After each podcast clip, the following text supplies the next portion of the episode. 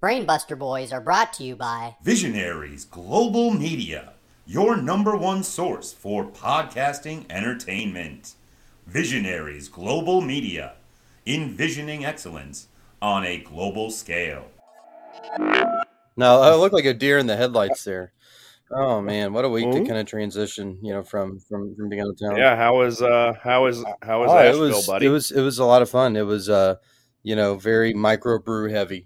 You know, like obvious like I think Oh, they yeah. said that it has the most microbrews per capita in the United States. Or I, I, I, I- yeah, I Wouldn't shock forget um, what was the statistic or how they phrased it. If it was microbrews per capita or per square mile or whatever. Because it's not a very No, big no, city either. No, it's not. It, it reminded me of Louisville in that you can um, get anywhere kind of in 10 minutes, 10, 15 minutes, and you didn't have to get on the interstate really. It's definitely smaller than Louisville. Um, Yeah, and it's a little more like centrally Mhm. compact, like downtown. But yeah, I get that in terms of you Yeah, can get anywhere yeah, pretty quick. yeah, just the kind of the different areas. But yeah, the downtown, especially how uh, brewery dense it was. So that was my big takeaway. Also, a lot of rooftop bars, um, which are really nice. Um, you know, on, When it's been a good seven years Yeah. since I've been there, so it's probably even changed quite well, a bit since then. You know, obviously going through COVID too, so I'd be Oh, curious yeah. to go back. And, and now, like you know, well, I, I feel like like a brewery is a good thing to open up during COVID because like you can like make your beer during COVID and like refine it, and then Yeah, you know sit on your money, exactly. maybe get some of that um uh. Uh, that um, stimulus or that enhanced unemployment if, if you can and then just kaboom you know brewery there you go but uh but yeah you know kind of a, a lot of stuff like that but rooftop bars i feel like they're a big thing you know or becoming a bigger thing you know and i get why um, but they always all have their Yeah. sixteen dollar cocktails and stuff like that, and it's just like, okay, What were uh, what were the highlights of the trip? Whether it be favorite bars or breweries, favorite beers, or just things Uh, you did. Uh, um, I like that Wicked Weed a lot. Um, you know that that was a whole lot of fun. Um, I went we went to this thing called a Moogseum. Dietz and I did. Um, well, um, have you ever heard of the um, synthesizer brand Moog? Like a Moog? The Moog. Yeah, yeah, yeah. You know, there's um, Yeah. I think Moog maybe is how it's pronounced, Moog or Moog.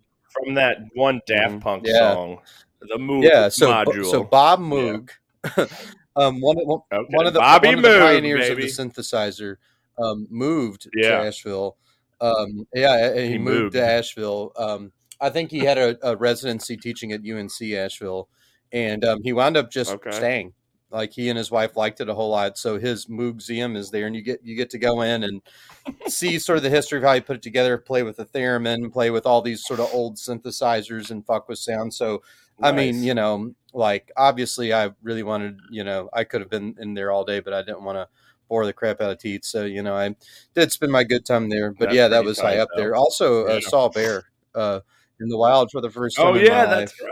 right. No, it- yeah, Yeah. Tell us well, more about just to that. Kind of like put this into perspective, how like big it was. I've been to Yellowstone twice. I've been to Rocky Mountain National Park twice. Both of those areas, big glacier, big grizzly bear country. I've been big bear Big bear country. I've been to. Glacier National Park once again, grizzly bear country, and I've been to the UP of Michigan twice, which is big black bear country. Um, and you've probably seen the band Oh, Grizzly. I Bear have, I think three or four you? times. Yeah, Wilmington, There. Cincinnati, uh, somewhere else. I feel like, but any, oh, Indianapolis opening for Radiohead on the In Rainbows tour.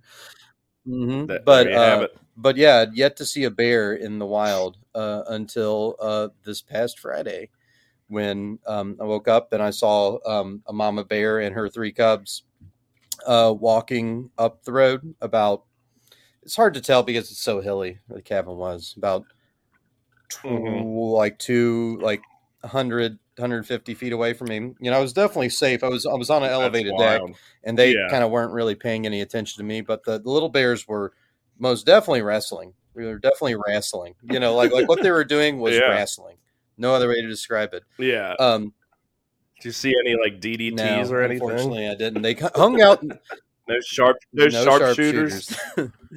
no What a shame. We'll be talking Yeah, about they, those um, later. they hung out in a ditch for a bit. Anyways, we left the next day, and uh, he and I uh, were driving um, down the road, down through the cabin road, and then you know we stop, and there's a full-grown bear that's knocked Yeah, over yeah, that's knocked over a trash can and is just eating the trash.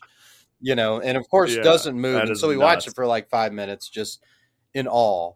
You know, taking pictures, you know, just just just, you know, oogling over it. Um there was this woman who walked down a hill. Um I remember seeing her at the corner of my eye, seeing her um white hat through the trees and I'm like, "Oh my god, she doesn't see this bear coming." I was like, "Should I yell out bear?" I'm like, "No, that's going to make it way worse." She comes down the hill and I'm thinking she's going to Uh. stop, freeze and we're going to have like a full-on panic moment, but she just kind of walked right past the bear and the bear paid her no mind. So um then we just wound That's up dro- driving around the bear who kind of backed up, but then he went back to um the uh the trash and continued having breakfast, which made me happy. But but no, that was um that was just you know not just a single like trip highlight, but just a all time life highlight because I'd seen moose, Yeah, elk, um, bison, wool, you know, we've seen yeah, moose we a couple have, times. yeah. we have, And oh, yeah. impact. but but but yeah, I've yet to Woo! see a, a, a bear in the wild, so it was um, very. Uh, I was ecstatic to be able to tick that off, tick that box. Yeah. No, and Um, I Teets posted the video on Instagram. I saw it. I'm like, what the fuck? like It that is wild. Yeah. And then obviously hearing the story from you the other day. Uh, well, speaking of Cubs, firstly, I've got the Reds Cubs game on, and we're getting smoked twelve to Yeah, two. I- Just a I- beat down trying to check. after winning yeah, I've game one. trying to check in and- every day. Um, or, or- yeah, if it's you- you know they've been playing so well. They're I definitely I- due to I lose. forget. Whenever I check in, I just Google Reds, and then yeah, you know this pops up. Yeah, thirteen. you. And then speaking of speaking of Bears, you haven't watched. No, no, pe- no. People show, really like it. People really like it. hmm It's great, but you're aware it's about like an Italian Yes, beef store. So I had discovered it not too long ago. There's a place here in, I guess it's Uh-huh. PRP technically. It's called uh, what is it? Something. Fuck, it's something Chicago Yeah. Grill. I can't remember the guy's name, but anywho, I actually had an Italian beef sandwich for dinner tonight, and it was fantastic. Yeah. Oh, wow, that sounds really good. I haven't. I don't know if I've ever had like a Yeah. full on one of those. Yeah, that's Oh, they're great. It's got like the Giardina peppers, or however you however you say that. Giordano. fucking Yeah, word, something like that. What is what's the place called? I want to put it over. It's something Chicago Grill. It's a uh, Ch- ch- uh, name. what- what- what's a Chicago? Oh, name. something Chicago Grill. Let me see. Yeah, I know there's there's I'm Chicago googling it. Sam's. It's Sam's Chicago Grill, four five zero one Cane Okay. Run Road here in in all Louisville, caps Kentucky. too. Check them out. Yeah, yeah, its name is in What? all caps on Google. Oh, yeah. Okay. Ooh.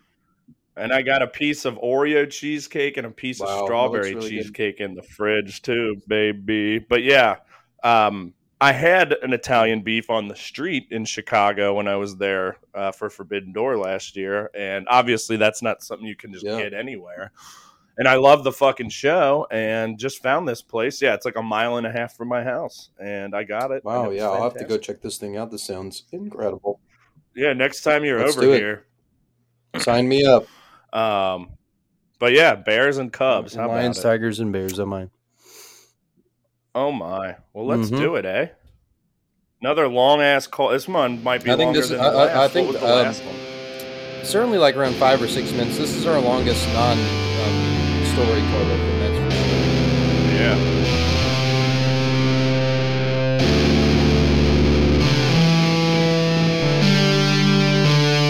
You ready?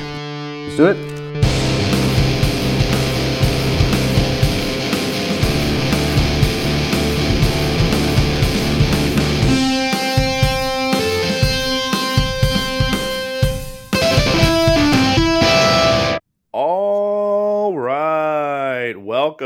To the Brain Buster Boys, episode 114.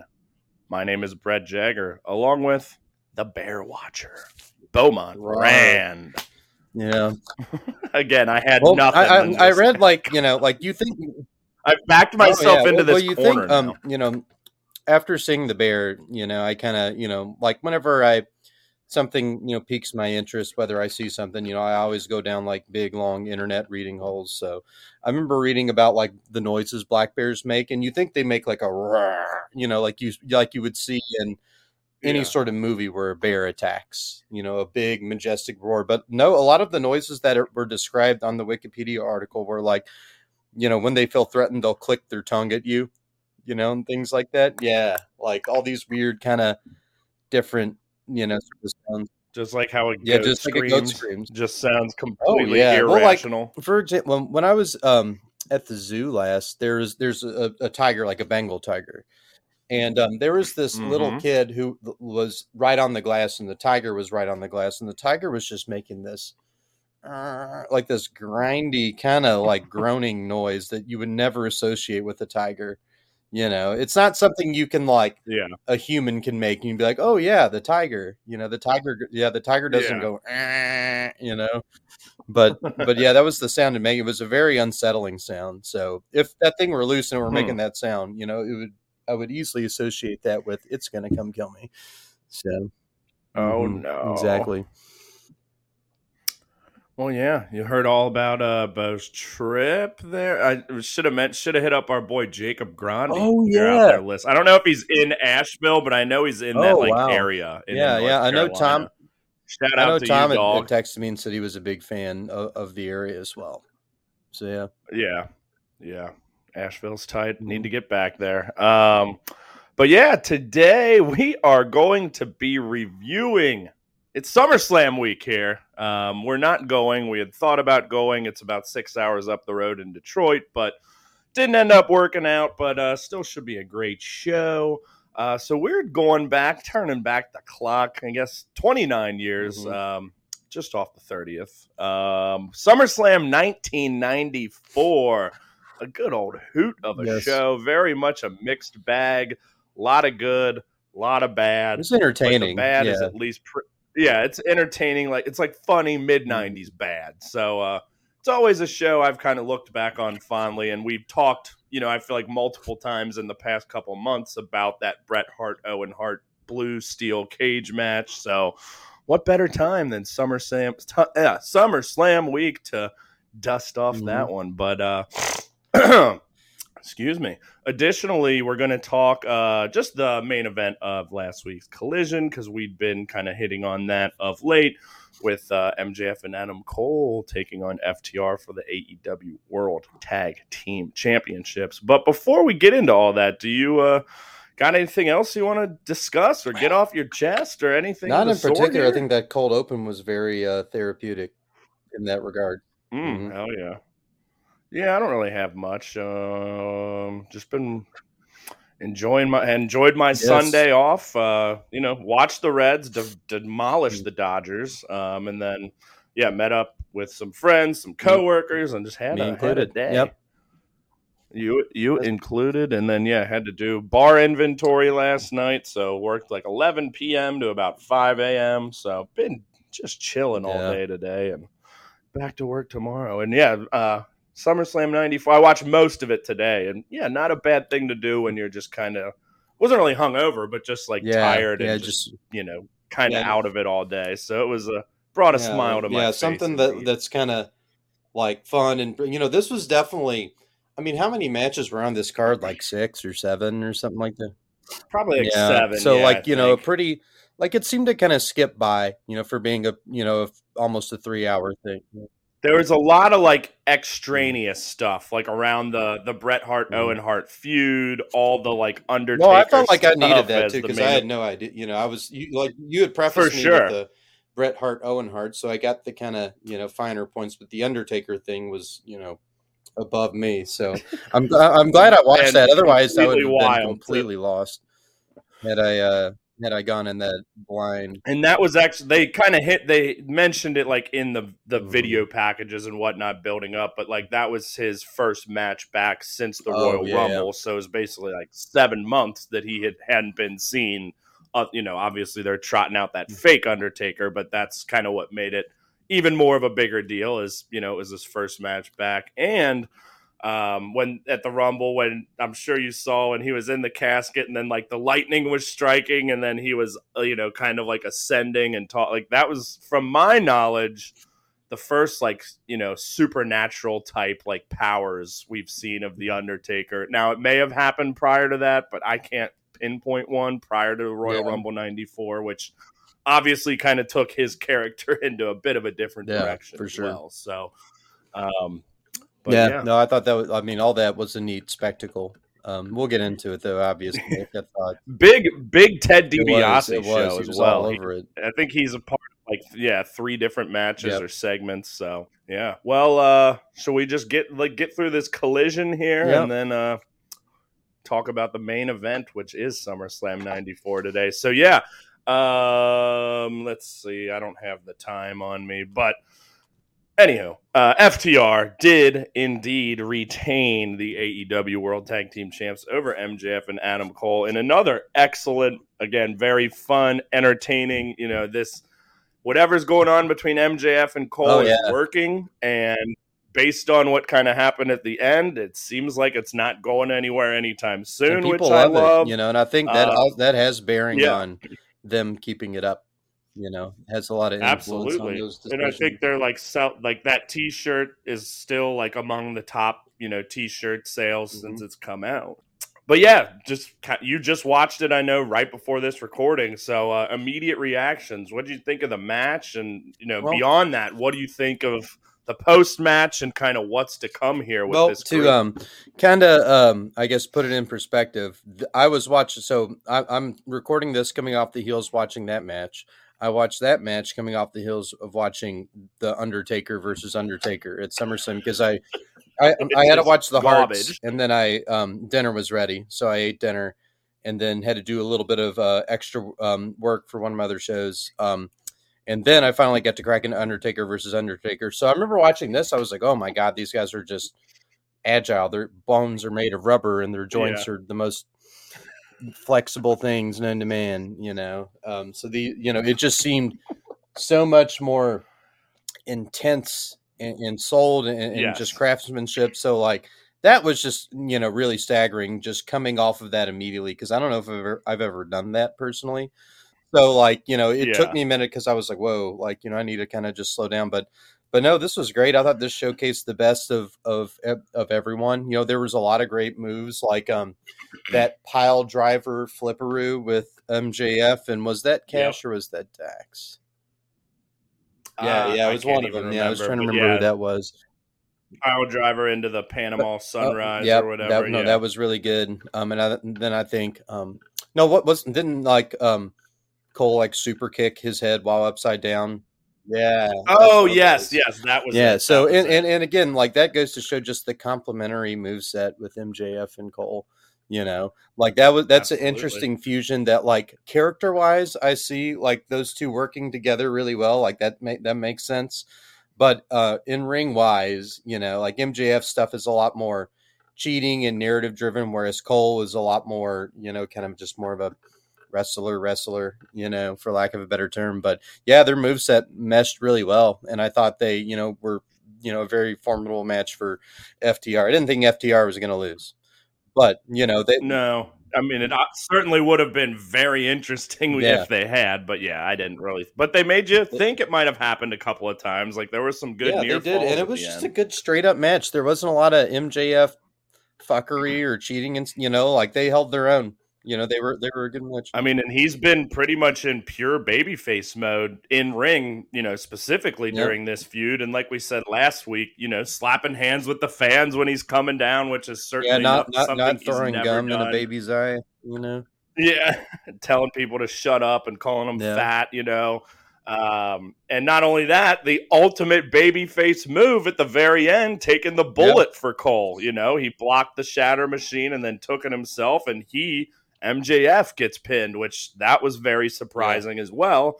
You know, you rarely see a world champ get pinned in a non-title match, let alone MJF, who doesn't wrestle very often and yeah. Never when was the last? When was the last time he took a especially pin? Was it against um Wardlow or CM Punk or something? That's what Yeah. I was thinking. Yeah, Wardlow, which would have, I think it was squash double or nothing of 2020, Yeah. 2022. Yeah, I can't, I can't think of another Yeah. one since then. So, yeah, so that's a big deal.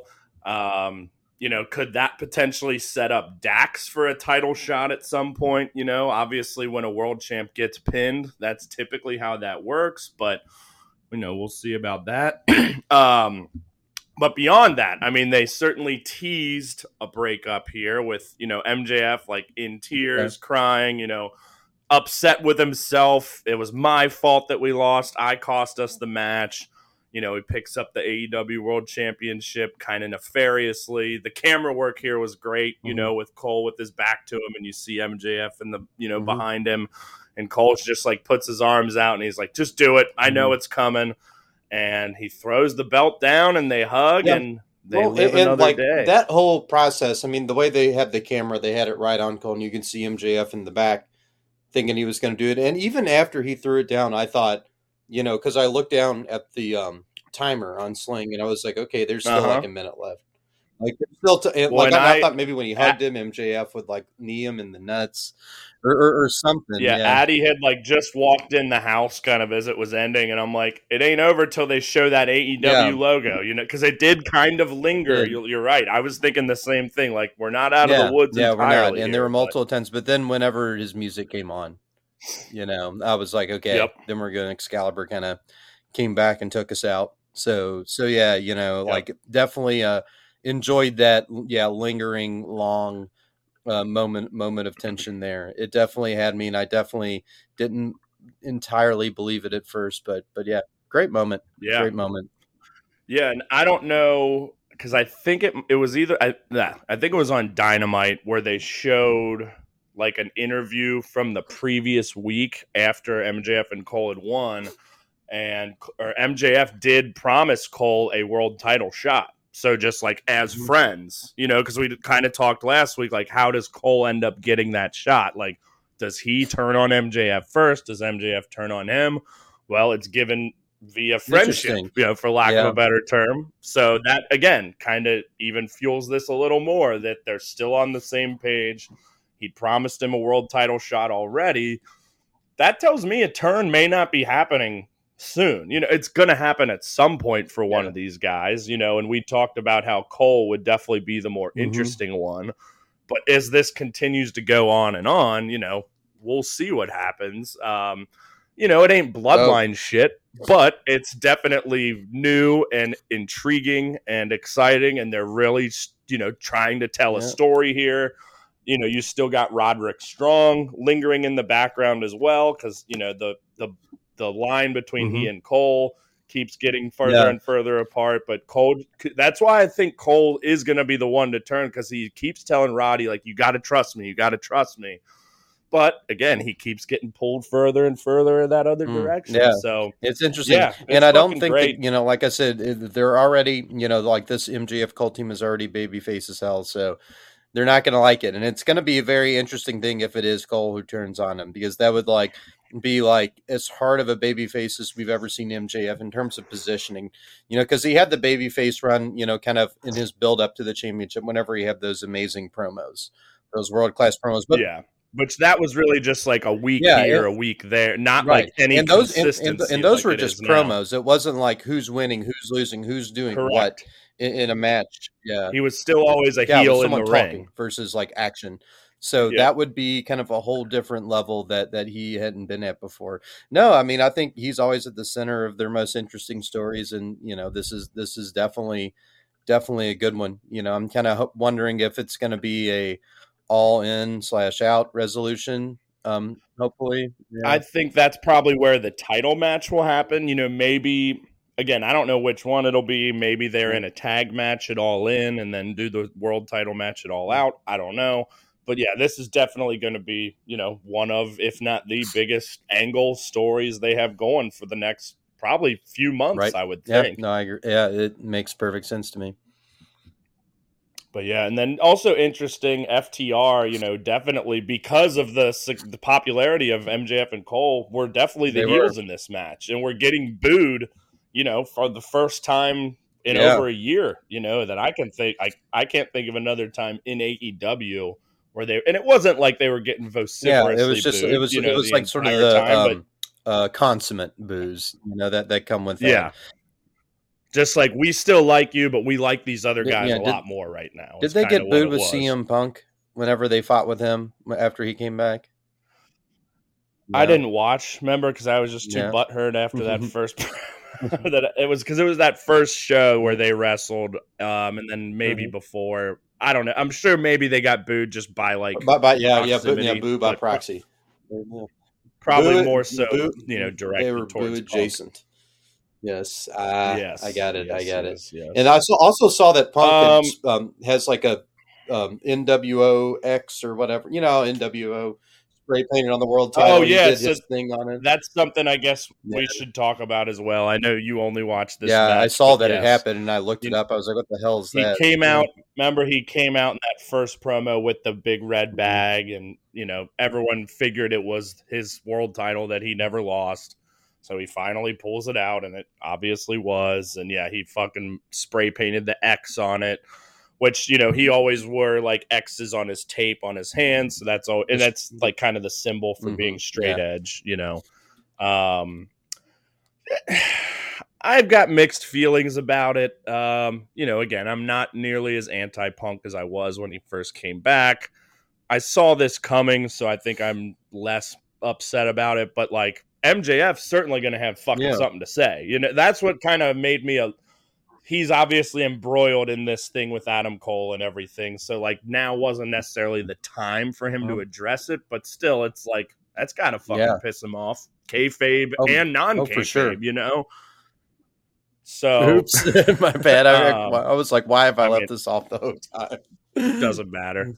Probably won't use it anyway. But um, so yeah, he'll be wrestling Ricky Starks. You know, since Starks beat him both in the Owen Owen Hart Cup final and in a six man tag, which is interesting because Starks has kind of been a little more heely, you know, in those wins. But then also CM Punk's kind of been a heel doing this shit. So will be interesting to see kind of how the reactions lie in that match. I think it is this Saturday, if I'm Cool. not mistaken.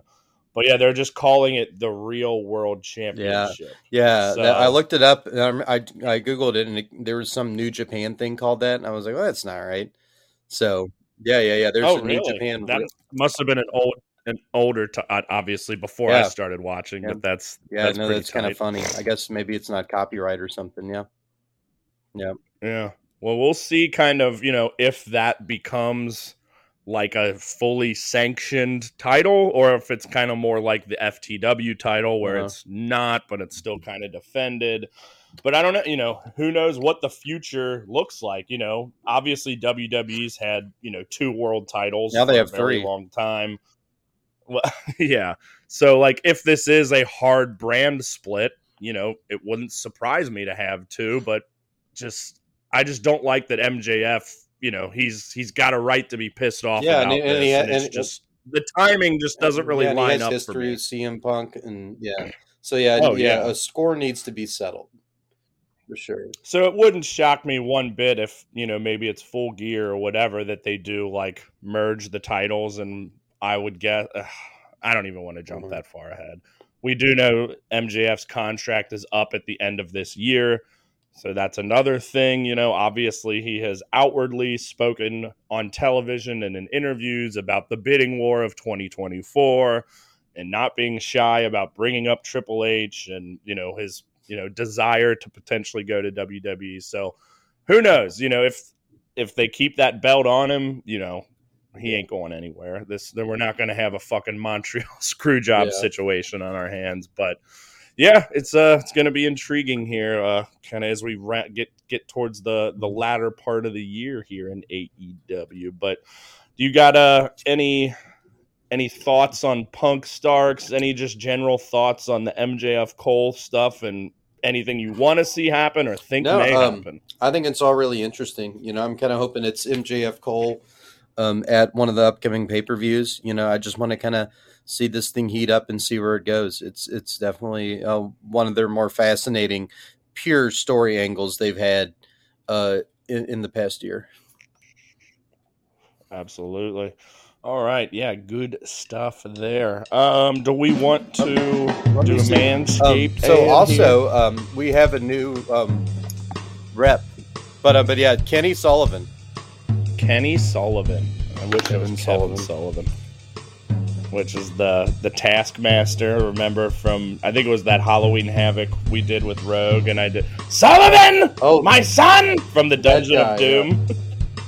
So there's also in Louisville, there's a commercial real estate agent named Really? Kevin Sullivan, and like when I first saw it, I, and it the building was like an old decrepit building, and I sent it to Rogue, and I'm like, is this the Dungeon of Doom? And then, like, anytime I see a Kevin Sullivan sign, I always Sullivan? Sullivan. But today we're here with a sponsor for your bouncing bundle of joy. Hmm. No, we're not talking about a baby. We're talking about your baby makers. That's right. Today's show is brought to you by Manscaped. But just like babies, your delicate little guys have sensitive skin and deserve products that are not only skin safe, but made with safe ingredients. That's where Manscaped's Platinum Package comes in. From razors to shower care, this package goes above the gold standard for your body hair. So treat your beautiful boys to the world's finest toys at manscaped.com and use our code BBB for 20% off plus free, free shipping. Tell what an internal Belmont. rhyme that introduction has. I, It's a it's, it's about time for that rhyme um, to chime. oh, it was pretty yeah, yeah, it sublime. really chimed. Um, but let me tell you what really shines. Uh, the Manscaped Platinum Package Mm. 4.0 is the one-stop shop for the man who deserves it all. They designed this package to allow you to fully align your entire hygiene routine with elite products. Inside this Platinum package, you'll find the Lawnmower 4.0 trimmer, the classic Weed Whacker ear and nose hair trimmer, ultra premium body wash, ultra premium two-in-one shampoo and conditioner, ultra premium deodorant, crop preserver, anti-chafing ball deodorant, crop reviver ball spray toner, anti-chafing boxers, and the good old shed travel bag for good measure uh, to hold your goods while Mm. traveling. I do have to say, um, of, of their body wash, um, there's um, two kinds. There's the Persevere and the Refine. Um, I think it's the Refine, uh, the Refine, which is the blue one. Um, that has the blue labels on it, and I'm a big fan of that one. I know that I don't Yeah. think I've had that one. I think I've well, only next had the time other one. um, we, we get product, or if you want to get some from, you should definitely try the the blue kind. I think it's the the uh, persevere. It, I don't know if it's the persevere or the refined flavor, but yeah, the blue one is really good. Um, uh, anywho, the Lawnmower 4.0 body trimmer and the Weed Whacker nose and ear hair trimmer feature proprietary advanced skin safe technology to protect your delicate parts and holes. Both are waterproof so you can shave with less mess. In addition to shaving, you can now completely upgrade your shower routine with the Ultra Premium Body Wash and Ultra Premium 2 in 1 shampoo and conditioner. With that body wash, get the blue one. You'll have your skin and hair feeling Oh. hydrated and smelling fresh. And don't forget to apply their aluminum free Ultra Premium deodorant for that cologne quality scent on the go. Another internal rhyme. Platinum Package 4.0 covers all bases from head to toe. and hair to ball and hair to ball fro. Jeez. Tremendous. We got yeah, yeah, and I'll just I'll just add I've been using the beard hedger Yeah. a heck of a lot recently. It's a heck of a trimmer. You don't have to switch blades. All you do is just change the number setting. Yeah. Real nice. But get 20% off and free shipping with the code BBB at manscaped.com. What is it? 20% off, free shipping. Manscaped.com. Using the code what? BBB. Use the platinum package because the gold standard is no longer good enough. Is that a dig at Shelton may be. Benjamin? Your balls will thank you. Yeah, his nickname Oh, was the yeah. gold standard. I don't know. He might have something Yeah, to say about that. Mr. Uh, Mr. Sullivan, you're a regular Emily Dickinson. I got to say, Your balls. get, Well, get thank the blue body wash. Uh, it, it is. It does smell really good. But yeah, no, it was one of the things where I was like, I need some new body wash, and I'll put my Manscaped money to it. So I bought the blue stuff. But the blue stuff has like a very nice, distinct smell. Get the blue body Yes. wash. Okay. WWF SummerSlam 1994. Live from the United Center in Chicago, Illinois. Also the site of Forbidden Door 1 last year. Uh, 23,000 in attendance, it says here. That's interesting. brand new, yeah, brand Um, new. Yeah, that is They true. kept saying it, Yeah, yeah, hammering yeah. it home. They sure did. They sure did.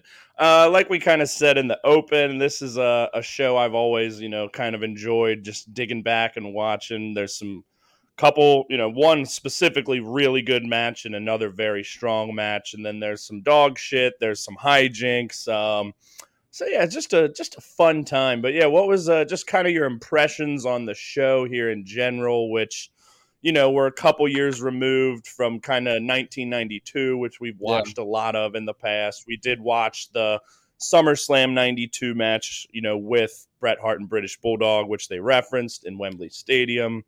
I couldn't remember. Did we watch the Bret Hart Owen Hart WrestleMania match or no? No, I don't think so. Yeah, we okay. We, have seen him in Austin's think... WrestleMania match. Yeah. Yeah. Did we watch the Razor Ramon Shawn Michaels yes, ladder match? I believe we did. Yeah.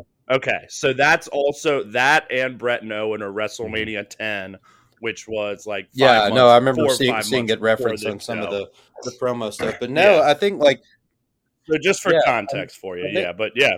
Yeah, there's the a lot more just weird shit in this because like 92 was just a lot more. yeah. I mean, the weirdest it got was like the snake, you know, and all that. And this, yeah. you had supernatural stuff. You had urns with light shooting out of it. You had um, Leslie Nielsen, and who was the other guy? George, George Kennedy, Kennedy, who I think was also in the Naked the Gun. Two guys from the Naked Gun. Um, yeah, just kind of running around. You had Walter, Walter Payton. Payton. Yeah, you just had kind of a lot of a lot you know, hijinks is a good a good way to put it. But it wasn't just sort of all like one brand of it wacky. There was like again, the Undertaker stuff was very supernatural. The the Naked Gun stuff actually was kind of funny in a dry way that like you know that yeah. age WWF is not at all. Um, and I don't think like kids, you know, like like that's something that's not for kids. Like kids, I don't think we're watching the Naked Gun.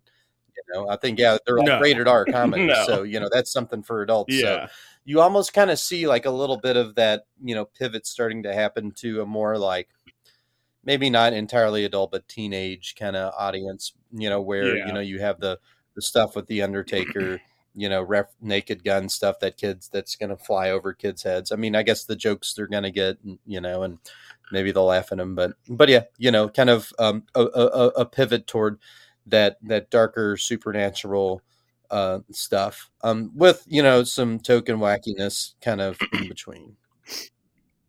Yeah, and it, you know, again, we've talked a lot about '92 kind of being the last of that golden age, so to speak, and then '93 really kicking off this new mm-hmm. generation, which was actually referenced right off the bat with uh, good old yep. Macho Man Randy Savage. The show starts with just his music, no introduction. He comes out with a microphone oh yeah, it's the new generation, baby, yeah.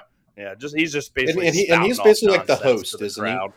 he? Yeah, yeah. They Correct, do they ever yeah. have a host for SummerSlam usually, or is this just kind of a one time? Sometimes they usually have it know, for WrestleMania. Like, yeah, I think they've maybe done it, but in this, you know, it wasn't really like an official thing. He just kind of kicked off the show, and then they would like cut to him, you know, a couple other times throughout. But yeah, it was weird. He he this was definitely towards the tail end of his WWF career. Um, he popped up in WCW in '95, but yeah, um, kind of the last couple years he did he ended up doing like more commentary than wrestling. I don't know if he just had like some injury shit, but he wrestled definitely a little more infrequently and you know was on commentary a little more. But yeah, he. Oh no, no you mentioned you WWF. I got to get this in. So I watch things with the closed yeah. captions. I know they're your mortal enemies, you know. Um, but um, anywho, um, this is what I caught on closed captions. So every time they said WWF, the closed caption said WWE. Anytime they said World Wrestling Federation, it said World Wrestling. Yeah, so it blew my mind because like that's tight. Clearly, like they they wouldn't have to do that unless that the that whole um, copyright ruling with the World Wildlife Foundation extended over to stenography into captions because you know yeah. of course they couldn't. It would be weird to edit out someone saying Federation to Entertainment, but like did they have to like you know actually go in and be like no you have to say entertainment here you can't use so it yeah. it's interesting interesting that it is captioned, but no, they did have to do that shit. Like I remember when I bought like the Royal Rumble DVD box sets when those first came out, like I was probably like a junior in high school. The like the logos, like anytime you'd see a WWF uh-huh. logo, the F part was like blurred out. So it was just wow. like a W. like on the turnbuckles, they'd be like Wow. blurred out. And then like anytime anyone would say WWF, they would blur out blur out the F. Wow. So yeah, like it was a thing like on their DVDs. Whoa. Um, I don't know by the What a time rough like job the, to the have to have if you're editing that video. That would Yeah. suck so bad. I mean, hopefully it got paid. Yeah, I don't remember you if know, it- but, yeah. I don't remember if it still happened like when the WWE network became a thing. I don't think so. I think it was more on just like DVD releases, but yeah, that was a thing. But interesting that it's at, on the closed captions as well cuz you know, that's just Mhm. very bizarre. Yeah. But yeah, fucking World Wildlife Yeah, Fund or Federation, So I guess whatever the- it is. Got Vince do, by the yeah, I guess in the Peacock age, they let them say Federation, and we and like, of course, we've watched plenty of it Yeah. to know that the WWF logo is there. But yeah, like closed captioning, that's the battleground, you know. So yeah. so anywho, yeah, sorry, I just had to say that because I noticed that early on, No. like, what? Yeah, That's interesting. So our opening match is our first sight of old Ted DiBiase here. Um, we have his million dollar corporation team of Bam Bam Bigelow and IRS Irwin R. Schyster defeating the Head Shrinkers Samu and Fatu along with Afa and Captain Lou Yes. Albano by disqualification in seven minutes twenty seconds. Mario. So. You've heard the- yeah, I was gonna No, no, I was going Go to say ahead. you, you've heard the bit um, where he did the PSA, where he told kids he was like, "Kids, don't do drugs. You'll go to hell, then you die." that was what he. I'll have to play it for you sometime. It's really funny. I think he does it as Mario. I have, I don't know where I've the, seen you that. know, where he in the Mario Super Show he plays that real janky looking Mario. Um, yeah, he does a drugs PSA like you know like the, the same that was on a lot of '90s cartoons. But anyway. so you were familiar with Oh, Captain yeah. Lou yeah, Albano you, already? you know the Mario rap, the brothers, the brothers, hooked on the bro. Yeah, yeah, Yeah. He he kind of like does like a he doesn't do the rap, but he and the live action Yeah. Luigi like do a little dance. I think Yeah. I knew that, but definitely didn't Mhm. remember that. That's Yeah. hilarious. So, also the head shrinkers are part of the Anoa'i family, Mhm. the bloodline, Reigns, Usa. So, uh, Fatu is Rikishi, who is the father of the Really? Usos. Oh, okay. and Afa is Roman Reigns' uncle. Um, he was a tag team with Sika, who was Roman Reigns' dad back in the day. So yeah, this is all that Mhm. same family. Um, but yeah, not really too much to this match. You know, it was kind of Sure. fun for what it was. A lot of bullshit, a lot of bullshit. You know, a lot of Ted DiBiase kind of fucking around and. You know, Bam Bam distracting the ref a lot, and Captain Lou Albano getting Yeah. involved. You know, ends in a, a ridiculous DQ for no apparent reason. But yeah, you know, whatever. It wasn't a No. bad match, but it wasn't great. Yeah, What- I mean, it was kind of a tone setter for the show, really, because it was there was a lot of hijinks and stuff, and the wrestling wasn't great, but there was still a lot around happening to make it entertaining and fun to follow, and for there to Yeah. be enough of a story to kind of kind of get get in. There's a lot of chaos just throughout this Yeah. whole show, like in the scope of the matches and outside of the matches. There's a lot of moving Yeah. parts all the Mhm. time. Yep, no, I think that's a great way of putting it. A lot of lot of managers or people interfering on the outside Mhm. throughout. A lot of Mhm. chicanery. And yeah, you're right. This match had all of that and not a clean finish. Um, which I think the rest of the matches did, or whether clean or not, it wasn't the DQ. Mm, Yeah. But yeah, uh, any thoughts on old Bam Bam Bigelow and IRS? no, that's a like that's a pretty. fun. I forgot about IRS too for a little bit. I mean, he was a He's also the father of Bray, father of Bray Wyatt. real, oh wow, jeez, Yes, a lot sir. of you know nepo like um, nepo babies or nepo dads, you know, Yeah. kind of or that nepo family line. Wow, it's kind of fun to see that because I knew of the what what Roman Reigns' family. They're called aren't they called like the Anai family? Annoy, Anno- yeah, Annoy. How it's A oh. N like apostrophe O I Gotcha, A O I yeah. something. But like yeah, that. so I knew of that one, but I didn't know Bray Wyatt was a legacy dude. But Oh yeah, yeah. IRS IRS baby. He also was VK Wall Street in WCW Oh, wow. after this. geez, so he was so he was just But- a money collecting guy. Yeah. Yeah. Yep. Yep. Yep. But I assume you'd Oh, heard of oh Bam yeah, Bam of course, Bigelow, I've heard of Bam Bigelow. Yeah. Yeah. he's like a very I don't know. He seems very like golden. when he was in that movie, he was in he was in yeah, Major yeah, Pain. yeah, yeah, yeah. I don't think we. I think this is the first Bam Bam match we've watched in full. Right? It might. I think Yeah, it might be. I think it is. Yeah. He also was in New Japan in like the late '80s, early '90s, and had some good shit there. Like he's always kind of known as one of the more like agile big dudes back in that Yeah. day. Uh, very underrated wrestler overall. I think Bam Bam Yeah. Bigelow was. So, yeah, not too much else to say here. I don't think. Um, then I think it was after this match we got our first glimpse into old uh, Leslie Nielsen, who's hot on the trail of the Undertaker. Um, just very, very cheesy, but like you said, kind of funny. You know, he's like he's uh, pestered by the security, and you know he's like, "You know who I am," and then he thinks he sees the Undertaker, and it's this George Kennedy, and they say they're both on Yeah. the case and then it cuts down and they're standing on some sort of you know like Yeah. case of some like a Yeah. equipment case So, yeah, and, and that and that kind of comes back. You know, just sort of very. yeah so very cheesy but like you said it's fun you know I it's something it. different here and you know clearly they're trying to get some Oh, celebrity sure, and, and that's a good one to get. so- I like Leslie Nielsen. I've loved. Oh yeah and those Oh, movies they are, are. great lee and i watched lee and i watched all three um shut up ross like over sassy last- Zach. Pro- probably like last Yeah, year and- and, and- a half watched and- and- the first three And and Airplane's one of the great. funniest things I've ever seen. Yeah. So. Oh you know, yeah, he- yeah. Leslie mm-hmm. Nielsen rules.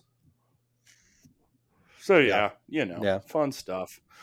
Then we have I prefaced this to you, probably one of the best WWF women's matches of the '90s, which again isn't saying a whole lot, uh, but this was obvious. You know that whole- the whole decade, and really even as we get into like the mid, you know, early to mid 2000s, we've talked. You know, not a very serious presentation for women's wrestling, not much just time or opportunity offered, but this Yeah, match ruled. Like um, obviously, I, I'd seen it a few times, but it's been a bit since I've seen it. Um, but yeah, we have Alundra Blaze uh, defend or retain her women's championship against Bull Nakano uh, from Japan with Luna Vachon in eight minutes twenty seconds. So yeah, didn't even get ten minutes, but Yeah. hell of a match. Um, you know, Bull Nakano's a beast. Um, she's definitely one of the most well-known, you know, '90s wrestlers in Japan that kind of paved the way, you know, for all the great things the women are doing over there today.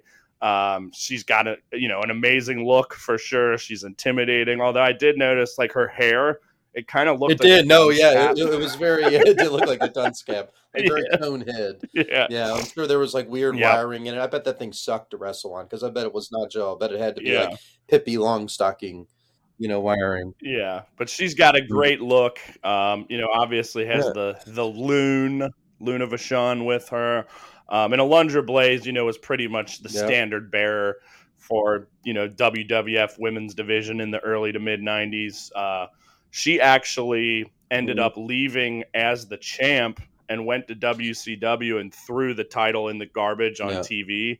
This was kind of like the start of you know the the Monday Night Wars and all of that. Um, she was Medusa in WCW. So, but anyway, all that's to say, I thought this Yeah. match fucking ruled. There were a lot of big moves. There were a lot of good Yep. near falls, but uh, yeah, just yeah, no, I agree. here. You know, and I think one of the virtues of it is they actually just let him wrestle. You know, it wasn't about Mhm. accompanying some male re- wrestler or sex appeal or being like a damsel in, or, or any of those sort of classic tropes that you see a lot of like a lot of the early like 90s WWE like women's stuff like just kind of fall back on and you know sex appeal that being kind of more of the attitude era's wheelhouse but um but no I thought you know this was uh, just an actual match you know like yeah and and they made the most of their opportunity it was it was hard hitting you know it was tough um yeah Yeah, yeah. Oh, beast. definitely. Like definitely a lot.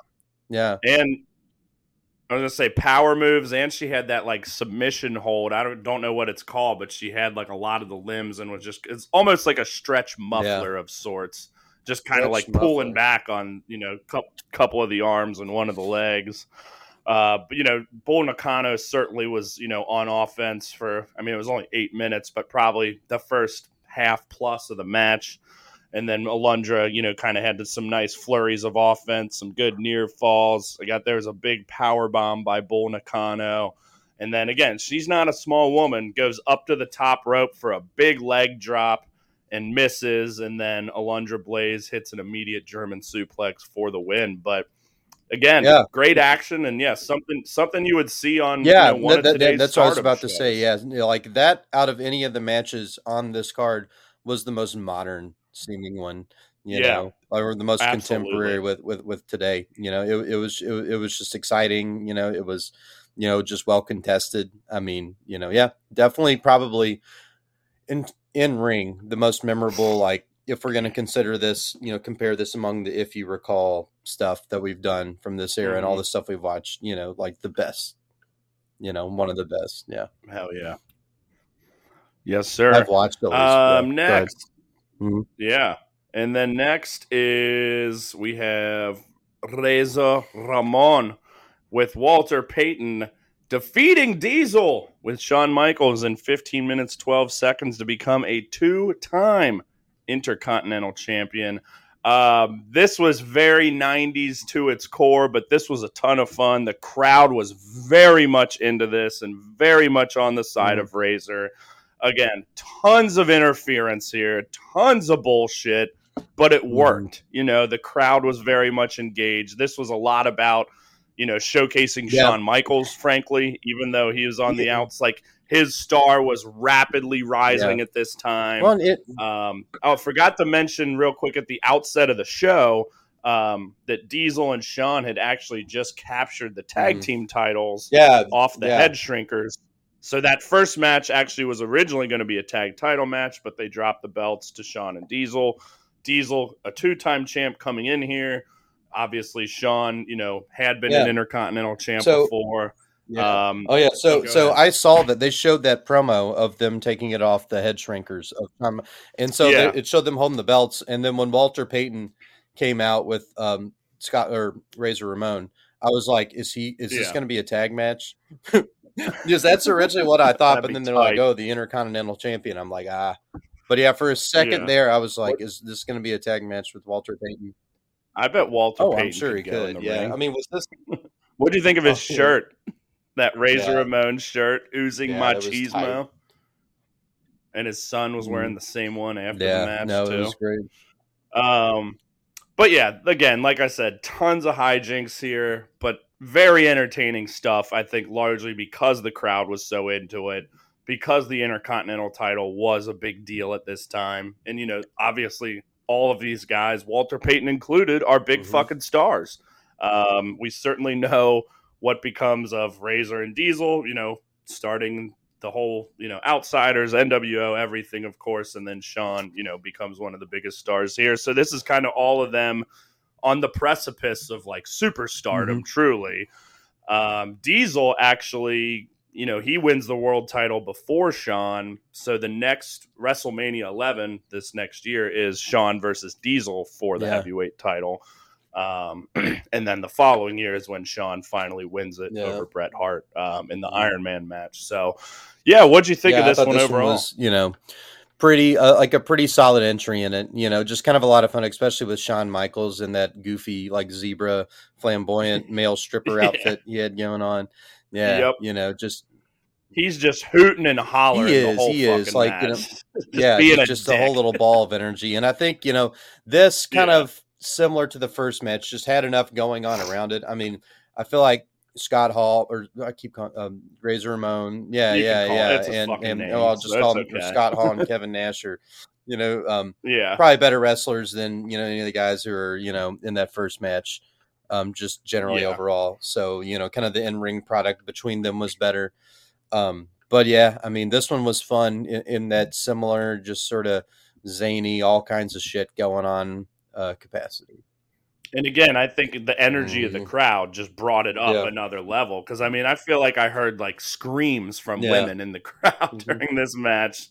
Um, but yeah, fun stuff overall. No, and we know. So I mentioned that ladder match between Shawn and Razor was at the Mhm. WrestleMania prior, so they clearly have tons of history.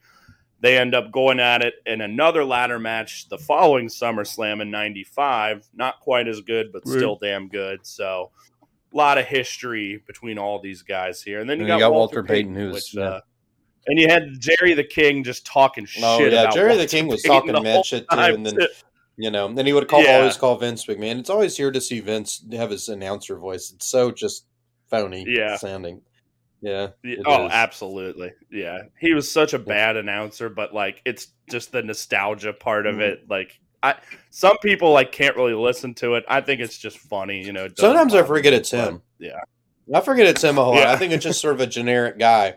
And then, you know, like you know, Well, that's kind of how he is in the booth. yeah, you so know? like yeah, I mean, like it definitely has that effect. If he was going for it, he nailed it. Okay, yeah. So then we get old Todd Pettengill backstage, which he was just he was basically the mean gene of you know the new generation era. I'm a Todd Pettengill guy. Was Mean Gene in. WCW at this point? Okay. Yeah, yeah. He left, I think, in nine, like right around Uh-huh. when Hogan left. You know, like late '93. But yeah, Pettengill's got Mhm. his slicked back hair Yep. and his earrings. He's all fired up about Razor Ramon winning the Intercontinental title. But he's here with the two combatants in our next match: American-made Lex Luger and the Native American Tatanka. And he's got a poll question for us, which gets driven home about a million times here. Did Lex Luger sell out to the million dollar man Ted DiBiase? Well, 54% of America thinks so, 46 not. Tatanka Yeah. sure thinks so because he can't Mhm. shut up about it. Lex, you sold out. You sold out. And he shows all these video clips of times when there was fishy activity with the million dollar man. Um, what do you think? Do you think Lex? I don't know. I think out? I'm just going to be a bit of a little contrarian and be like, no, he didn't. Sorry, Native American So guy. this was this was very, Oh, very yeah. silly. I, I, I think this, like, you know, it's sort of the point where I think it's like the silliness kind of like becomes a bit excessive, you know? Yeah. Yeah, yeah. I was Yeah. still laughing, but more so because Yeah, it was yeah, yeah. bad. Like yeah, this, is was bad. Yeah, you know, for the rest of it, I think there were there's like redeeming parts, like just sort of peppered throughout it, and this is. but just, I still yeah. got chuckles out of it because it was Mhm. so bad. And Tatanka's, you know, he's not a good talker, and just I bet he said you sold out Yeah. fifty times. Um, and in the end, it's Tatanka that Mhm. sells out. Um, after he gets the roll up win, DiBiase comes in with a bag of money. Luger hits it out of his hands, and then Tatanka attacks him. And I put even more more viciously than at any Oh, point yeah. during the match because the match Mhm. kind of stunk, but he really did turn it on on this attack. Um, and yeah, so it is Tatanka ultimately who is the one who sells out here. You know, it's at Yeah, least some yeah, intrigue yeah. here. But yeah, um, I thought the match was pretty Yeah, weak ve- ve- overall, but at least this was kind yeah, of no, I, interesting. I remember the promo and the after the match, but yeah, the match in and of itself was very forgettable. You know, I thought, but yeah, just kind of the the stuff and the, and the overacting and the hamming, you know, from from, from Tatanka Yep. and all that. Um, but yeah, I mean, you know, at least sort of like the Ted DiBiase angle makes it, you know, like it's a very you know obvious switcheroo, but it's still it's just still funny, I guess, in a very blunt way. Yeah, match only went six minutes Yee. four seconds. Um, and yeah, as they're walking back, DiBiase's like, you know what? I think you ought to give him a little more. And Tatanka goes Mhm. back in the ring and Yep. starts beating him up again. Puts him in the million dollar dream and shoves a hundred dollar bill Wow. down his mouth. So that was tight. And again, Ted DiBiase making waves Oh, on yeah. this show. This is his second, you know, kind of big appearance And here. had he just been involved in the all over. pre-shows or the TV show, you know, whatever was building up to this, was he just all story? Yeah, I mean, you saw Yeah. all the clips. You know, um, he, he definitely because he had transitioned Yeah. to being a manager. You know, not too long. I think he stopped wrestling in '93, so this was definitely a new role for him, and he's fucking Yeah, great at it. I mean, the guy's everywhere. always been dripping with charisma. The character work was always top notch. So, yeah, kudos to the Million Yeah. Dollar Man, and too bad your son's a Yeah. dick He's in prison. Um, then we had Gorilla Monsoon manning the phones in the back, talking about God knows what. And then we have our boy, Double J, Jeff Jarrett. Ain't There he great? Taking on Mabel. with Oscar by his side. Is that was that the Uh, robot? uh, I don't know. I think it was uh, not the Grouch Oscar. Um, not um, my grandpa had an in the ground pull, and he had like a robot, or like not a robot, but a little like automatic vacuum that for some reason we called Oscar. Oscar. I realized that when I was No sitting in a hot tub um, this this past week. Um, I was like, oh yeah, That's pretty yeah. funny. Well, in this case, Oscar is just Mabel's Mhm. hype man saying, "Wave your hands in the air," and whoop, there Well, it and, and So, yeah, everybody Mabel was waving part. their hand. Yeah, it was it was very Yeah. highly participated, but yeah, Mabel was part of a tag team called Men on a Mission. His partner was Mo. You did not see. Mo here, but you did get to see Mabel. Uh, Mabel did the double J strut at one point, you which was actually yeah. pretty this funny. was fun. And uh, yeah, I mean, again, this wasn't a good match, but for what it was, it worked. Jeff Jarrett gets the win in 557. Um, you know, again, this is big man versus little guy. Jeff Jarrett kind of just being Yeah. a prick, doing anything he can to get the W, um, which he does end up after. Mabel goes for like a big splash. He misses it, and Jarrett just gets the the sneaky roll up pin. But What'd you think of uh, just Jeff Jarrett's outfit and just the entrance and just the yeah, gaudiness it was very of everything Well, it- that's on? very nineties. They had that very nineties teal that that that that but teal and like yeah, lime green. Yeah, that that, that you don't see anytime now. That just sort of it's you know you, you don't even see it at like you know ray or things where there's a lot of neon like EDM stuff. It's just kind of very like eh, you know very clashy colors, but. I mean, it just also reminded me a lot of him now because he always wears those like whites and reds, and you know, even though those aren't like Yeah. neon, it just kind of like I can just see it. You know, like a lot of what What about his light up glasses and his brightly color? Or his like, it was like a shimmering Yeah, hat yeah, yeah. sorts. Um, no, no, Yeah, he, had a really really had good outfit, and then on. Mabel was just like all Los Angeles Laker, like purple. Yeah, You know, it was just like a big loose, like not super tight fitting purple unitard or whatever he was wearing. Um, didn't he like bump him with his belly at one point, or just no sell, like Yeah. just five moves in a row? You know, just some classic Oh, like yeah. Omos shit. What, uh, what- What'd you think? Of, what'd you think of Knuckleball Schwartz? I totally Yeah, forgot about yeah. that shit. Yeah, so you see a guy. I can't remember. Yeah. If he, I think he just had his face Oh painted yeah, like a yeah, baseball, yeah. and I he had that guy. and he had a sign that said "I'm on strike" because obviously this is when the Major League Baseball Yeah. strike was going on, And, and that was his character because 1994. Uh, for a second I thought I was like, "Well, is that just a one-off joke because of the baseball strike, or is that So like a I character don't- that they've had?" I'm, okay. I don't know because I don't remember Knuckleball Schwartz at all. so that was a very. It just gave me a laugh, and it was only like a five second thing. They showed him in the crowd. McMahon addressed it on commentary, and then Yeah. that was Yeah, that. no, for- but I did think. that Yeah, yeah. No, I know. I thought like for me, I was like, "Is that just like a one-off thing? Like just there just to be a joke?" Why don't you Google? Why don't you Google Knuckleball Schwartz here? Okay. I'm pretty sure so that so was the it's name. a guy named Steve Lombardi who is known as the Brooklyn Brawler, oh, the Brooklyn Yes. Brawler. and yeah, it uh was who's like one of the most famed jobbers of all time. Okay. Yeah, it must Yeah. have just been a very, very short. Yeah, it was a very short-lived thing because he did it on uh, the July 16th episode of Raw when he came out as a new wrestler named Abe Knuckleball Shorts. Um, yeah, yeah, Shorts, so it Yeah, wasn't shorts, Schwartz. which he- Knuckleball. yeah. On the August 15th, he did that. Um, doesn't say he did it at SummerSlam, but but by God, he did it.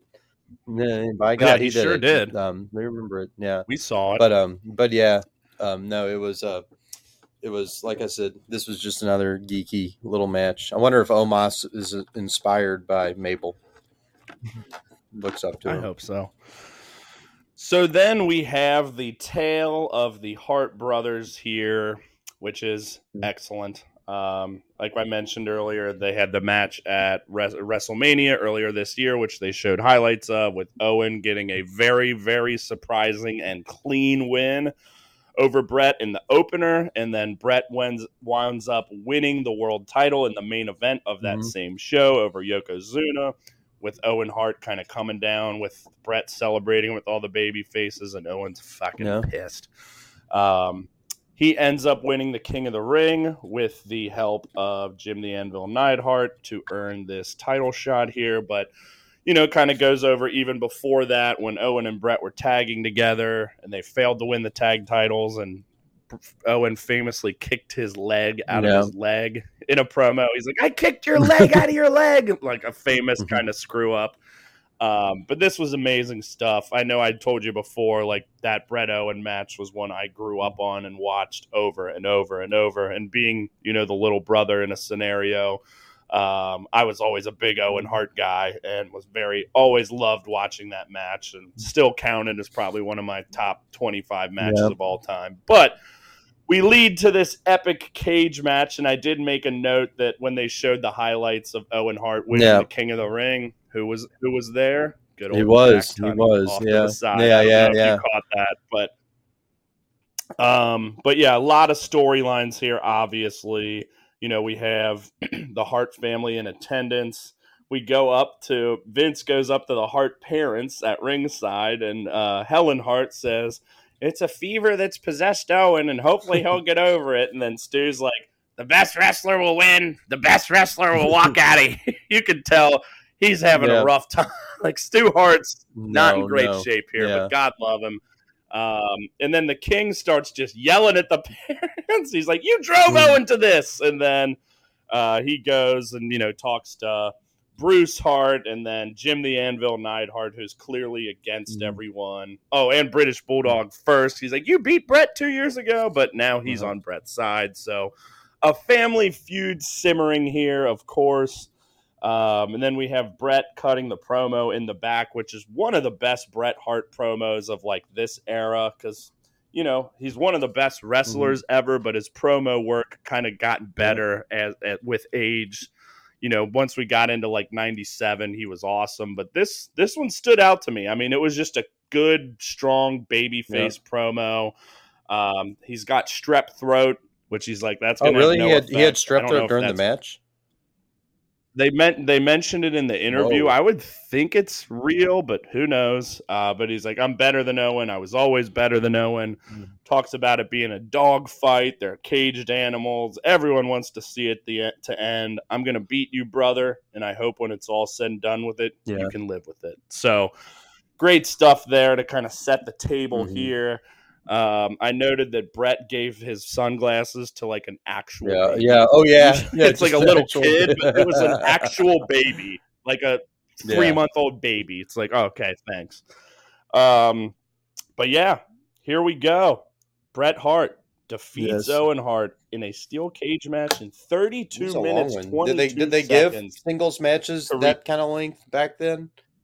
Not not, not yeah. often, no. Like this is definitely a very Yeah, long match for this Yeah. time, um, and a very unique match. So you know, obviously we've watched cage matches before, but and maybe we've seen a couple in the past that were like this escape the cage type. You know, these days it's more Yeah. pinfalls. Sometimes it'll be pin or escape. But this one was just straight up first one to Yeah. escape the cage wins. So it definitely is a completely different type Yeah. of match. Oh yeah, the, yeah, the way like the tension kind of would, would build in Apex because like yeah, one thing I, complete because it's Yeah. no near falls. You know, it's Right. all just And, and one thing I out? thought was, and I want, I, I'm curious if this is the last time they did it, but like how the ref would unlock the cage whenever they were close and open the door. Yeah. you know. Yeah. no that that would that kind of remained a thing for a bit. Which again, it's kind of Yeah. unique, and like you'd sometimes get someone on the outside like take out Yeah. that ref and then start controlling the door. So, but yeah, it's a it's a unique thing, but.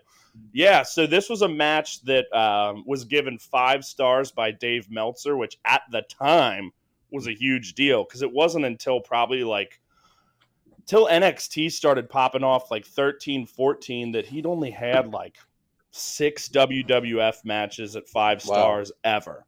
And this Yeah. was one of them.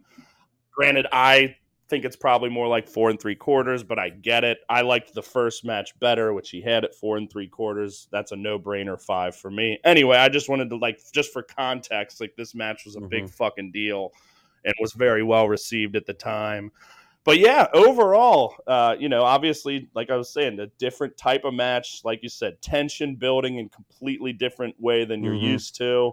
What'd you yeah, think? Of this you know, I thought boy? like there was a repetitive nature to it that I thought like, and I, and I mean that in a good way because like you know, like there'd be times where Owen Hart would would uh, tr- attempt to escape the cage, and he'd do it like five times in a row. And then there'd be times where Bret Yeah. Hart would be climbing up the cage, and then he'd get his foot grabbed, and it, there was like kind of just just a sense of repetition in the beginning, and then you know they started doing like a lot of moves, um, you know, like a lot like Mhm. from the top of the cage and stuff, which like reminded me of like um, you know, like it seemed like whenever the Undertaker threw mankind off the top of that. So that's like a watershed moment, right? You know, pretty pretty big, Mhm. hardcore attitude era. This shit is crazy moment.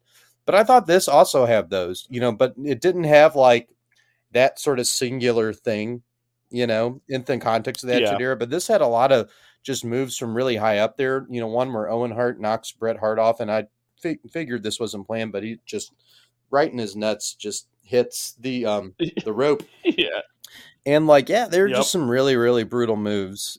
The big superplex Big towards superplex, the end yeah. when like Owen was like outside of the cage pulled and Bret like in. grabbed him Yeah. to bring all the way back in and over the cage. Yeah, that was amazing and then, for um, sure. And it kind of got yeah. down to sort of the, Oh, the sharpshooter and stuff at the end. You know, it kind of Mhm. flowed the way it needed to. You know, like I said, there was a lot of a lot of repetition, but I think that repetition really contributed to the building of the tension rather than making it boring. Oh yeah, and Bret Hart, one of the best in-ring storytellers of all time. I mean, there's a reason he's one of my favorites. Yeah, the guy's just fucking unbelievable. And Owen too, like, oh, I mean, God, lo- God rest his soul. If he's, you know, if he didn't pass away, I'm sure he probably would have gone on and you know been a bigger Yeah. star because he always had it in him, but just never could really break Mhm. through. You know, never won the world title outside of this match, like he may have had a couple other shots at it, but he was never really kind of pushed to that upper echelon. But like in ring, the guy was amazing. You know, he's a pretty solid promo.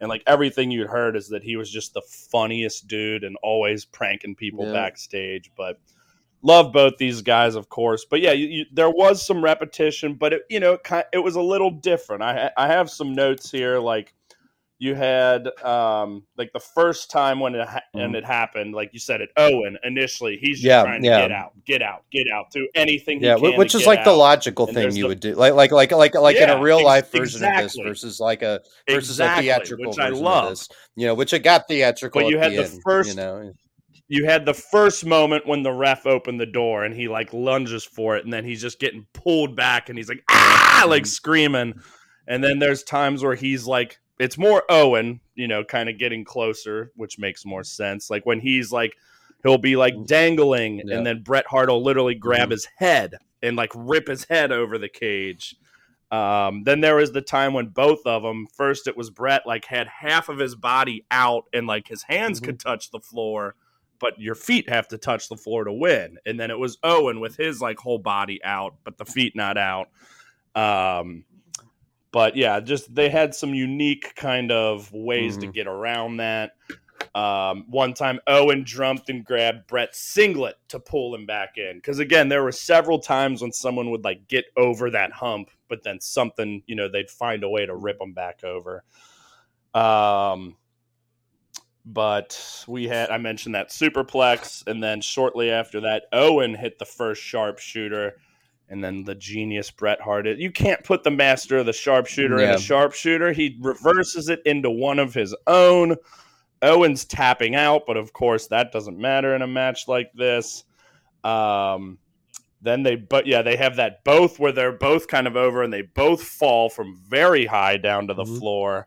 And then they both are kind of on the outside of the cage. Bret bonks Owen's head against the cage. He jumps, Yeah. hits the ground for Uh-huh. the W. But that certainly is not all. Um, Jim the Anvil Neidhart quickly comes in and he, oh yeah, he hammers both British Bulldog and Diana. Wow. like clotheslined him over the Mhm. guardrail. He comes in the cage and has a chain, and then he's really fucking Mhm. struggling to get it locked. Um, Yeah. As the other Hart brothers and Brit- British Bulldog are coming in.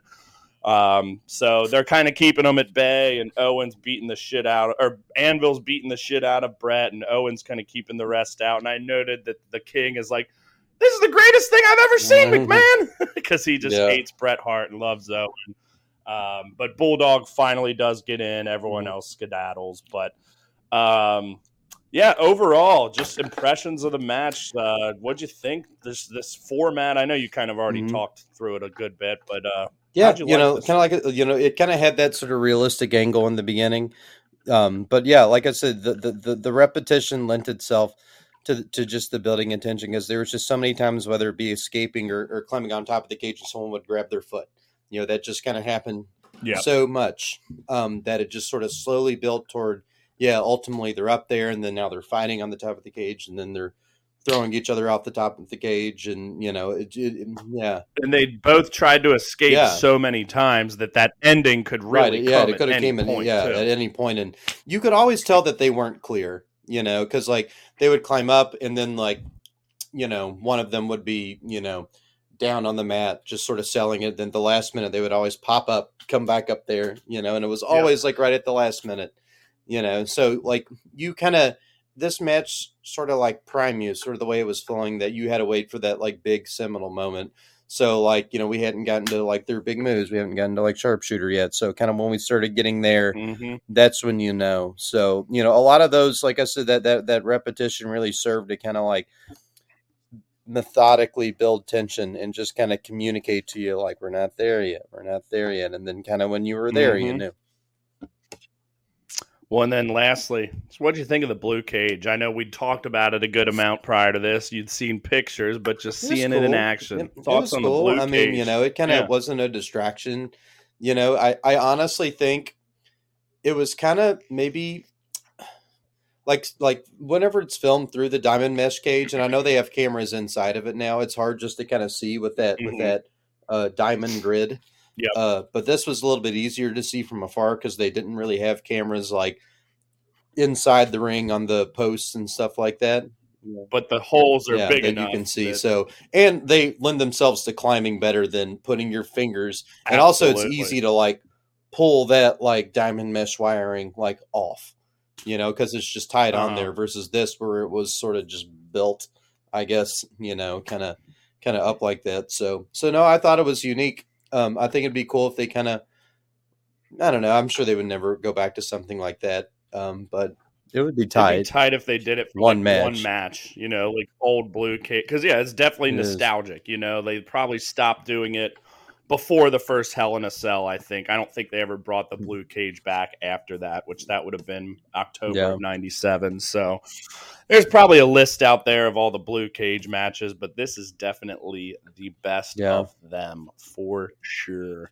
Okay, and then there's a a hilarious uh, Survivor Series commercial that it ended with because it was Thanksgiving Eve, and it said, "We'll provide the stuffing and the squash," as it shows Yokozuna like sitting on someone. that Thought that was funny. And then speaking of funny, so we're in the like the pre-match promo Mhm. for the Undertaker versus the Undertaker, and they like show all these like professions Yeah. of people. Like they first start in like a butcher's shop. He's like, "Man, you'll never believe who came in here the other day. It was the Undertaker." And then it's like a preschool and a little girl saying she saw the Undertaker and then some firemen, and then a jewelry store, and then it's Ted DiBiase. So, again, like I mentioned, The Undertaker had not been seen since the Royal Rumble, which was January. So, seven Did he really get hurt, or was it like kayfabe hurt? Nobody knows. I, I honestly Yeah. don't know. I mean, it could have been, or it just could have Mhm. been, eh, take Yep. some time off. But obviously, Ted DiBiase claimed to have seen The Undertaker because he's got a new Undertaker. Um, another part of the build I fucking loved was Paul Bearer screaming in the cemetery. It's like he had to go back to the place where he met the Undertaker, and he's just like screaming in the Mhm. cemetery. Um, but yeah, I just I have big show for Ted Mhm, DiBiase. for sure. Fucking Paul Bearer busts out that Yeah, giant which is really cool. and yeah, there's light flying from it. Um, and both Paul and DiBiase are having some great reactions there. And yeah, we finally see the Undertaker. And- and- And The Undertaker defeats The Undertaker in nine minutes, 10 seconds in a match that oh frankly yeah, sucked. and and Um, but the build up was funny. I will and, say this know, about the build up: the Go ahead. Undertaker music got on my nerves because they played it for like six minutes. It was just that that that, that just sort of droning, like sort of ele- Bong. elegaic um, organ. Yeah, yeah, yeah. Oh, speaking of which, not to jump back, well, to jump back, totally forgot to even bring up the diesel, the The diesel honk. music. um, and, and another thing, another note I had about this too was, um, so the real Undertaker had purple gloves on, whereas the the the fake one had Yeah. black. So this reminded me of in old fighting games, um, whenever you and your um, opponent would pick the same character, like um, there would always be like an alternate color where they'd be alter- wearing alternate clothes, Yeah. and it would always be really subtle. You know, like for Yeah. Ryu, the famous ninja from Street Fighter, he always wore white and Mhm. red, and if you picked the other one, it would be like Yep. a white and a blue headband that he would have. Yep. I Yeah, um, but yeah, this, this reminded me of that with the purple and the black gloves, just that really subtle little touch, um, which I Yep. thought was just kind of funny. And you know, the the Hart match was sort of similar too, because I think Owen Hart's stuff was a little bit more black than pink, but they were both wearing black and pink. So it was kind of a Yep. you know a, a mirror match, if you will. You know, two people that are, I mean, brothers in this case, and then supposedly mirrors of each other in this case. I mean, yeah, the match was just kind of whatever. The the spectacle in front of it was cool, and Paul Bearer was really was really selling things, and Ted DiBiase was being cool, and that uh, I mean, it actually had me guessing when he pulled out the urn. I kind of wondered, I'm like, is he gonna like throw some ashes out, and then they're gonna turn? yeah, like what's I kind of thought he might here? throw some ashes out. They'll turn the lights off, and then the Undertaker like appears, like he's thrown the ashes out, and now he's, you know, through some strange magic, come back. Um, but no, it's kind of that crazy sort of strobe light thing going on, uh, which was also cool. Yeah. Um, when they wheeled out the Mhm. casket too, which you know that was a nice callback considering the last time we saw him, he was in Mhm. the casket, and then the supernatural powers Yeah. lifted him from that. So there was some continuity there, but no, sorry. Did they ever say who the other Undertaker was?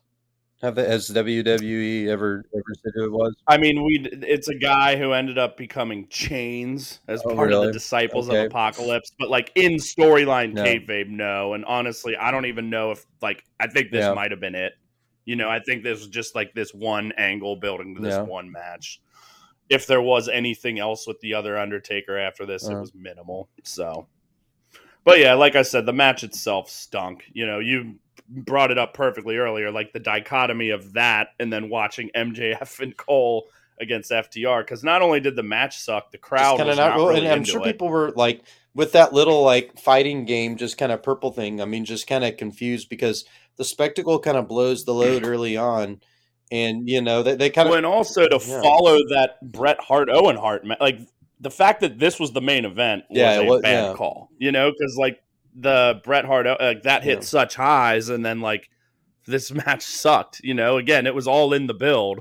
Like the Undertaker entrance and everything, like that Yeah, got the fans and there was- excited. But like once the action started, it Well- was just slow. well, and, and there's nothing telling you that the other that the false Undertaker was going to win. Like he didn't have a weapon, No, he didn't have anything. Like if, if they all. had some sort of a, a tweak or, or a gimmick that like would make you think that the false Undertaker has like an advantage or something, then Mhm. then maybe it would be more compelling. But no, it just was sort of a um, um, crowning kind of moment for him now that he now that he's back. No yeah. stakes. No, here, yeah, you know. Um, but yeah, after the spectacle, kind of you you sort of knew it was kind of all downhill from that, and like you know, especially like with the the supernatural weirdness, all that happened, and then you know, at least from my end, I could just see that there were two different men standing in the ring wearing the same clothes, Yeah. and I'm like, all right, yep, Yep. Yeah, and again, the Bret and Owen absolutely should have main evented, especially with the way that ended too. You know, like you had all the post match stuff, and it ended Yeah. on a high note. You could have sent the fans Yeah. home happy.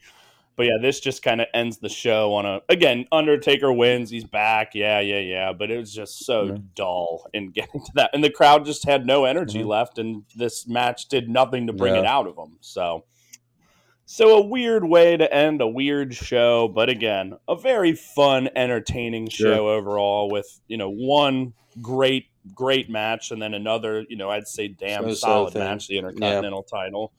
And then just like we said, some bullshit chicanery, some Yeah. fun, some celebrities it was surrounding it was fun, but, and uh, not in like a T tit way fun. It was fun in like a, I don't know, like I, I was I, I was entertained. Like I would have had fun being there at this show. I know I would have. Yeah. Oh yeah. Well, do we quickly? I kind of forgot about it. We could have done it earlier, but do we want to do some quick SummerSlam predictions for Sure, this let Sunday? me pull up the Wikipedia. Yeah, I've, I'm pulling it up myself. All right, we I got eight matches.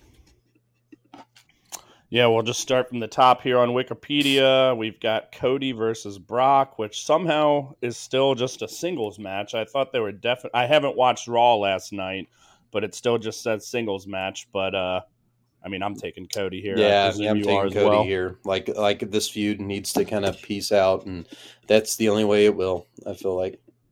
Yep. So they they did just release a big Cody documentary. Yeah, I saw Peacock that. That Yeah. a lot of yeah, that a lot of people are talking highly of. So I'm definitely going to check that out at some point.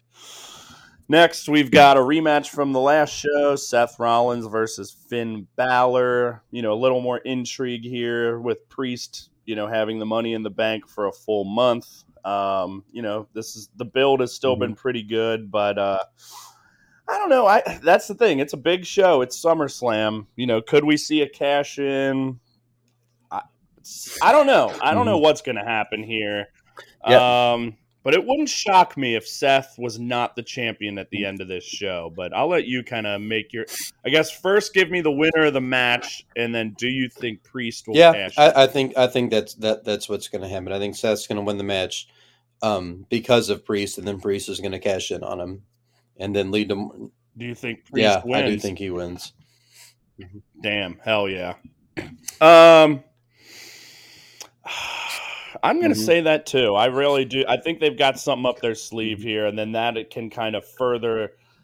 Well, not the Judgment Day's all on the same page again, but like if you have Priest now as the world champ, that certainly changes the dynamic. And you've got Dominik as the NXT North American champ, which I don't know if you knew that he won that. Yeah, yeah, I did, I did see that. So they're Yeah. clearly they're clearly continuing to put a lot of Mhm. focus on the Judgment Day. You know, it's essentially obviously it's not that level, but it's kind of the the bloodline A storyline of Raw these days. They're kind of mixed up into everything, and Yeah. I'm really digging it. So, yeah, I'm with you. I think we're going to see some fuckery here. Um, and yeah, I think Damian Priest as well will walk out of here as the world Mhm. champ. Yes. Should be good. And we've got a triple threat for the women's championship: Asuka, Charlotte Flair, Bianca Belair. Asuka's the champ. Let's go, Asuka. I mean, I, I feel like I'd be surprised if she dropped her belt that that quickly, especially against those two, unless they want to be boring. Yeah, I'm, I, I'm gonna pick Asuka too. We're probably gonna end up making all the same picks here, but yeah, I'm with you. I just think you know she hasn't had it that long. You know, it's a big match. Obviously, Charlotte and Bianca. You know, two of the bigger women stars in the company. You know, Charlotte has kind of been off and on for a while, so hopefully she'll be ready to Mhm. tune it up. But yeah, I'm going with Asuka as well. We've got Roman versus Jey Uso in the tribal combat. So what does that match, mean? Which I think is, I think it's just another way of saying no DQ. but there may be like various like Samoan or tribal type weapons. I don't know, but um, yeah, it should be. Yeah, great. it should I mean, great, yeah. Obviously, this is kind of the next chapter in this story. Um, yeah, who you got? You know, it's probably going to be Roman, but I know. Um, so we don't have the same picks, unless you were going to pick Jey Uso.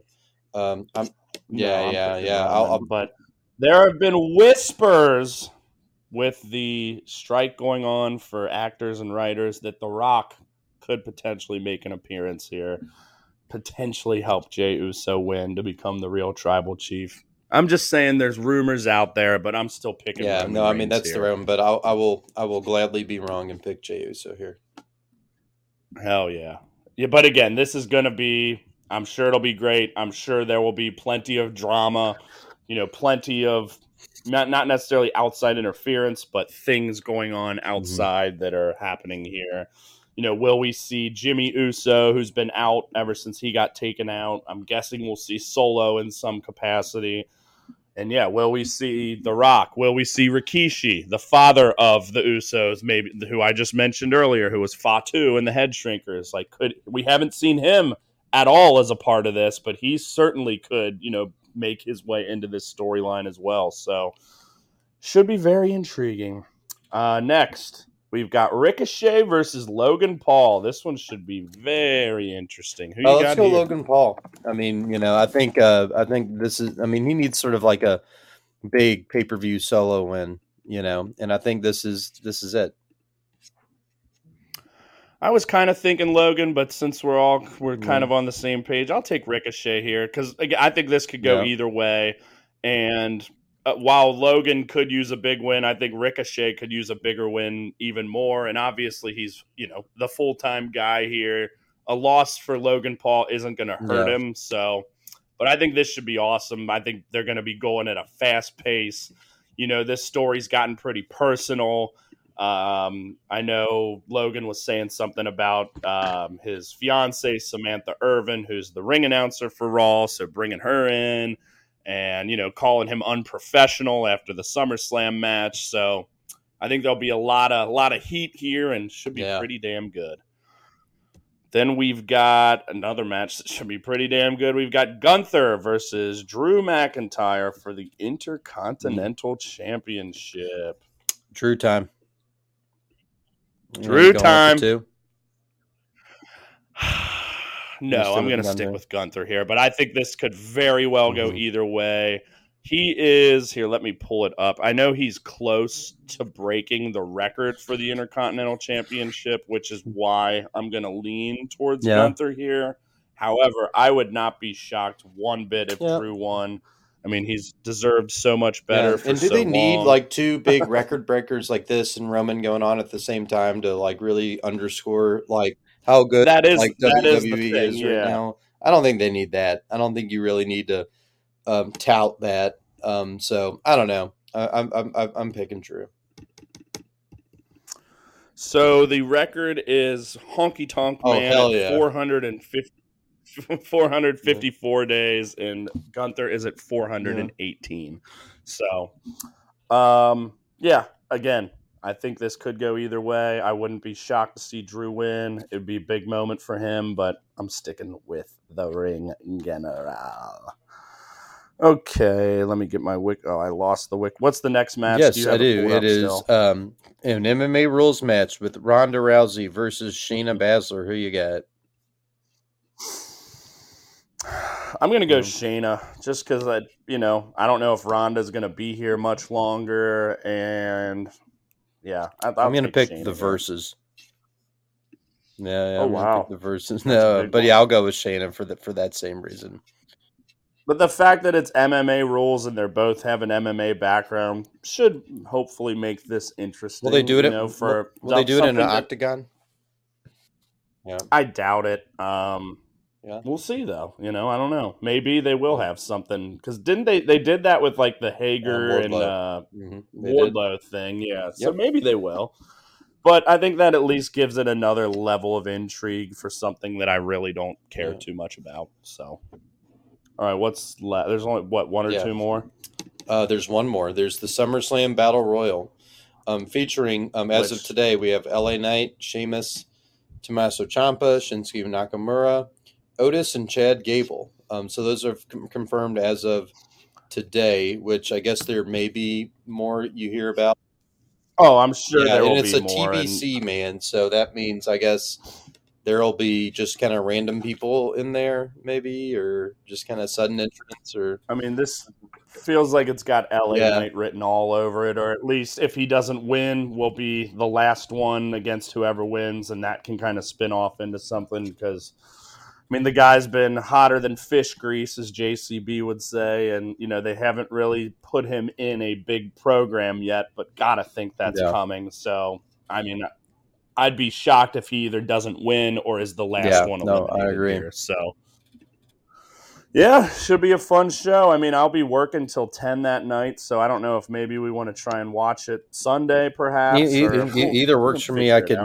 Do it later that night, or we could do it Sunday. Just kind of whatever floats your boat, my friend. Hell yeah. Looking Yes. forward to it. This Yes, was, was. a fun one.